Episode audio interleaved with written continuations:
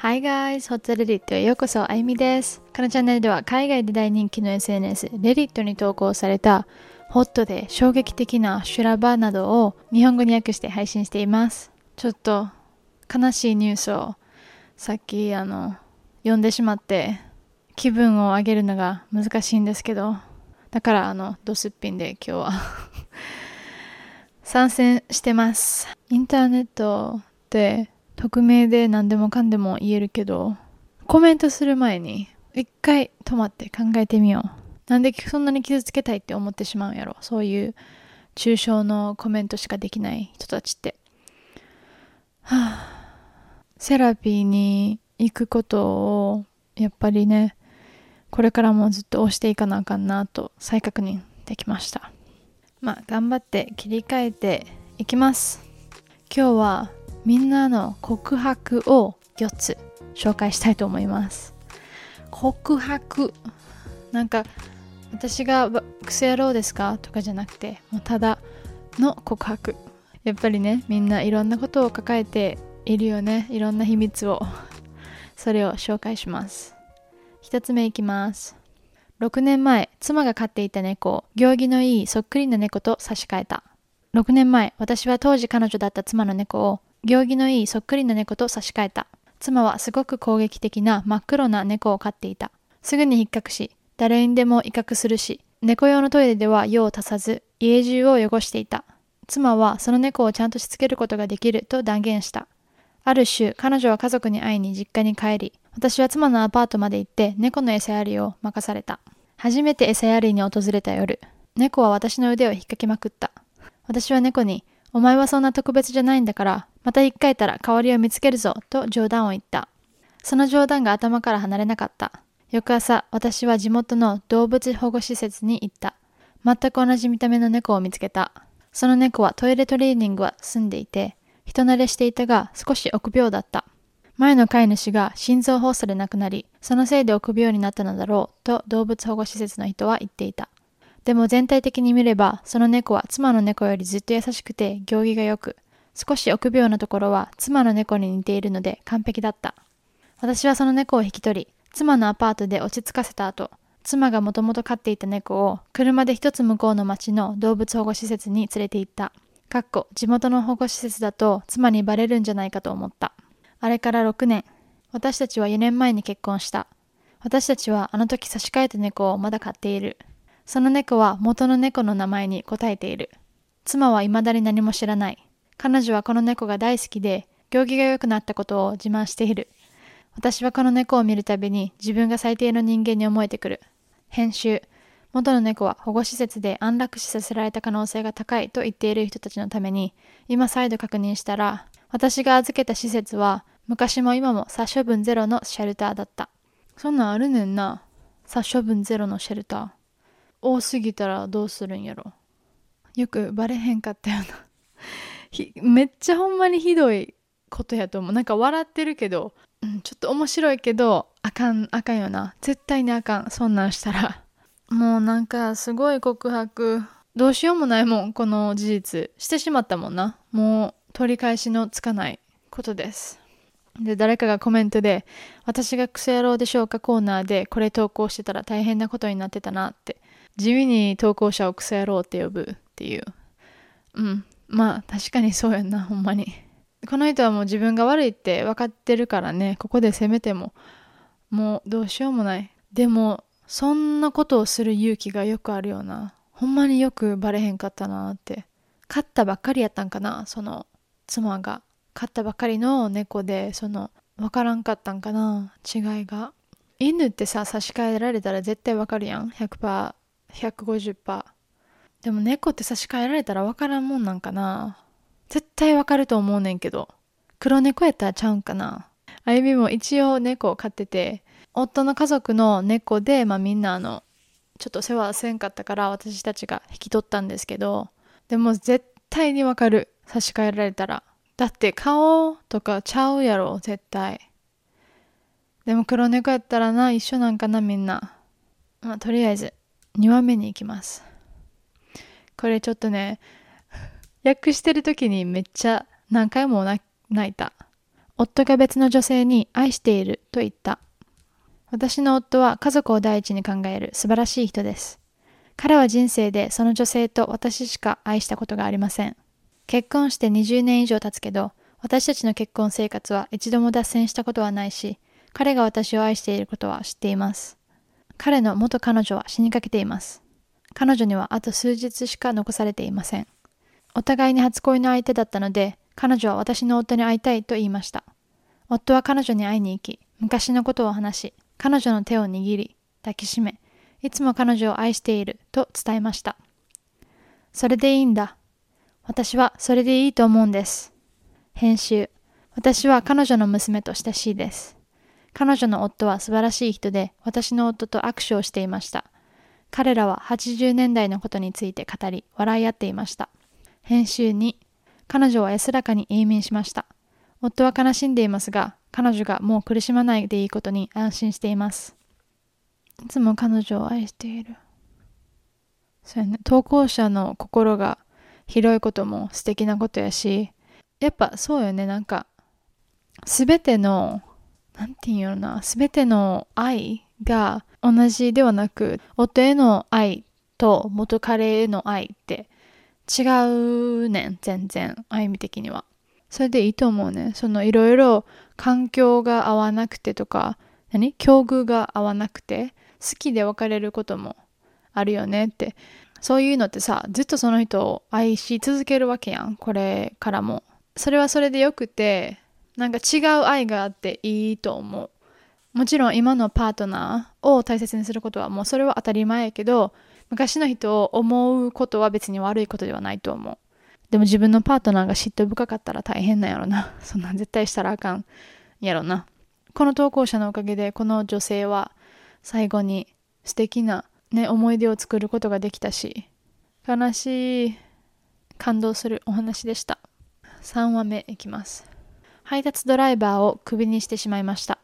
昨夜、彼氏が留守だったので、私は料理をするのがめんどくさくて、ピザを注文しました。年配の男性がピザのデリバリーをしてくれたのですが、彼は服の下に何か着ている？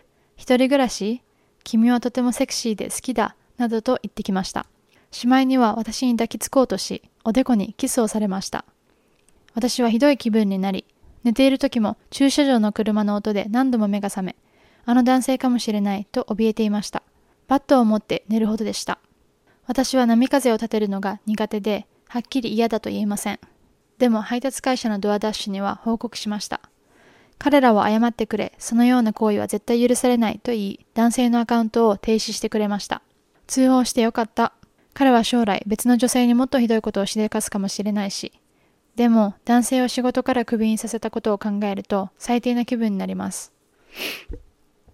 よくあるよね。あの、悪い人たちをかわいそうって思っちゃうパターンね。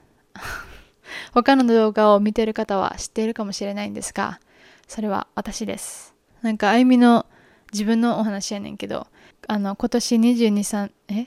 今年2023年の4月に日本に帰った時に髪の毛染めてもらったんですね。このオレンジ色に。で、その時にめっちゃ失敗されて、その時気づかんかったけど、後で気づいた感じやって、直してもらいに行って、もちろん無料でね。それでも、直せてなくて、なんか下手にも程がある。なんか、ちゃんとめっちゃ調べて、経験歴の長い美容師さんを見つけたんですけど、なほほんまに、なんか、え？なんでどないしたん？って思うぐらい下手で、で、その短い2週間の日本旅行の間に3回も戻って、で、結局お金は返してもらったんですが、でもその戻るまでにずっとこう、ああ、あの時、あゆみがちゃんと言えばよかったって、あゆみが言わんかったから、自分が言わんかったから悪いんやって、ずっと自分を責めてて、でもそれと同時に、なんであゆみがこんな思いせなあかんのって、あゆみはお客さんで、あっちはサービスをね、提供する側で、もし失敗したら謝るなり、お金を返すなりせなあかんやんって、自分を責める気持ちと、美容師さんをに対する怒りをずっと行き来してて、なんか面白いのが、アメリカではすぐにそういうあの、ことを直接言えるタイプで、で、それは周りがそうやからかな。こう、周りがちゃんと思ってることを言ってくれるからあゆみも直接言えるねんけど日本にいる時は周りと頑張って合わせようとしてしまうねん。なぜか。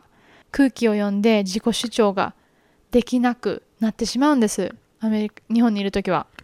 そんな言い訳探さんであの人が悪かったって自分が 自分悪くなかったってちゃんと分かるまで時間がかかりました。お話の性被害とそのヘアカラーをあの比べるっていうか一緒にしてるわけじゃないんですけど思ってることをパッと言える練習も必要やなと思って。ほんまなんかそういうさセクハラを受けた時にさ声出えへんねんってほんまに。なんかだから練習がほんまにいるねん。時間された時もほんまに声が出えへんねんほんまにもうなんなんやろあれはアメリカで起きたら違うんかなあの日本の静かな電車の中で声上げられへんよね。難しいよね。上げなあかんねんけど、上げ、上げます。もし次なんかあったら。でも、その気持ちがわかるから練習しよう。そういうことがあった時のために。すいません、今誰かに触られたんで気をつけてください、皆さん。みたいな。周りに言う練習します。この子が通報するまで絶対にそのおじさんはいろんな人にしてきたから通報してくれてよかったです絶対にこの状況では自分を責めたらあかんよないいことをしました最後のお話いきます談笑に用意しておいたセリフを読んでもらい2時間抱きしめてもらいました談笑とは売春をしている男性のことです私は内気な22歳の女です8ヶ月前に彼氏に浮気をされそれ以来人付き合いが本当に苦手です私は単純な人間で SNS は持っていません。友達は数人いますが、あまり話すことはありません。外見は普通だけど、元彼と別れてから結構不安になってきました。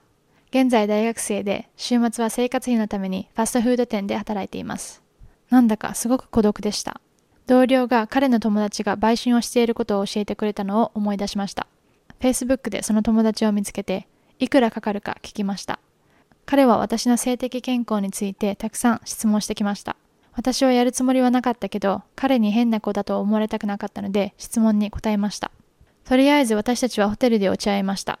私は彼にセックスをしたいのではなく、ただ抱きしめてもらい、ポジティブな言葉をかけてもらいたいと伝えました。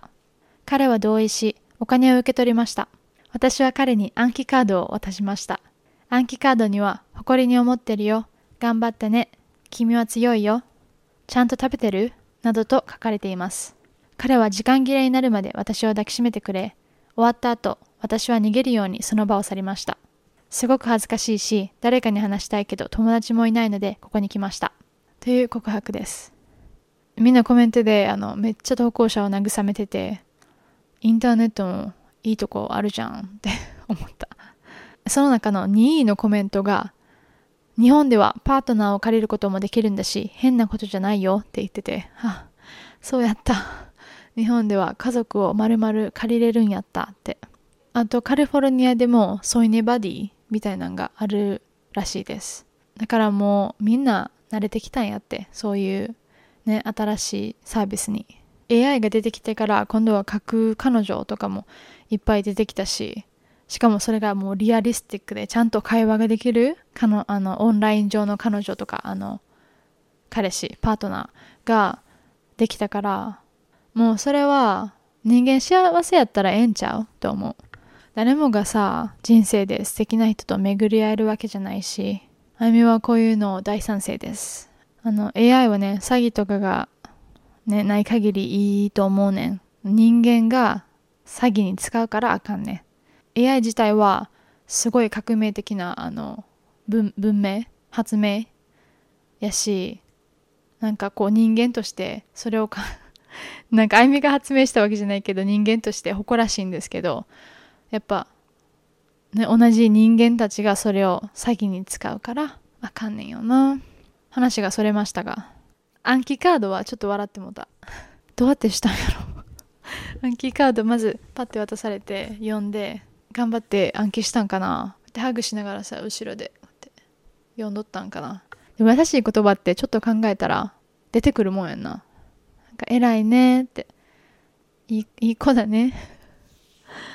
あーなんか自立的自立してていいと思う。その女性投稿者。自分で自分にご褒美を与えるいいセルフケアだと思います。逆に開き直ってこういうサービスに頼りましょう。人間もういいね。んそういうのは気にせず。しちゃおうや。人に迷惑をかけない程度に自分を幸せにしていきましょう。それでは今回4つの告白を紹介しました。面白いなとかサポートしてあげたいなって思ってくれた方はチャンネル登録インスタグラムのえっとフォローとかをポチッと押してくださると嬉しいですそれではまた次のエピソードでお会いしましょう Thanks for listening. Bye!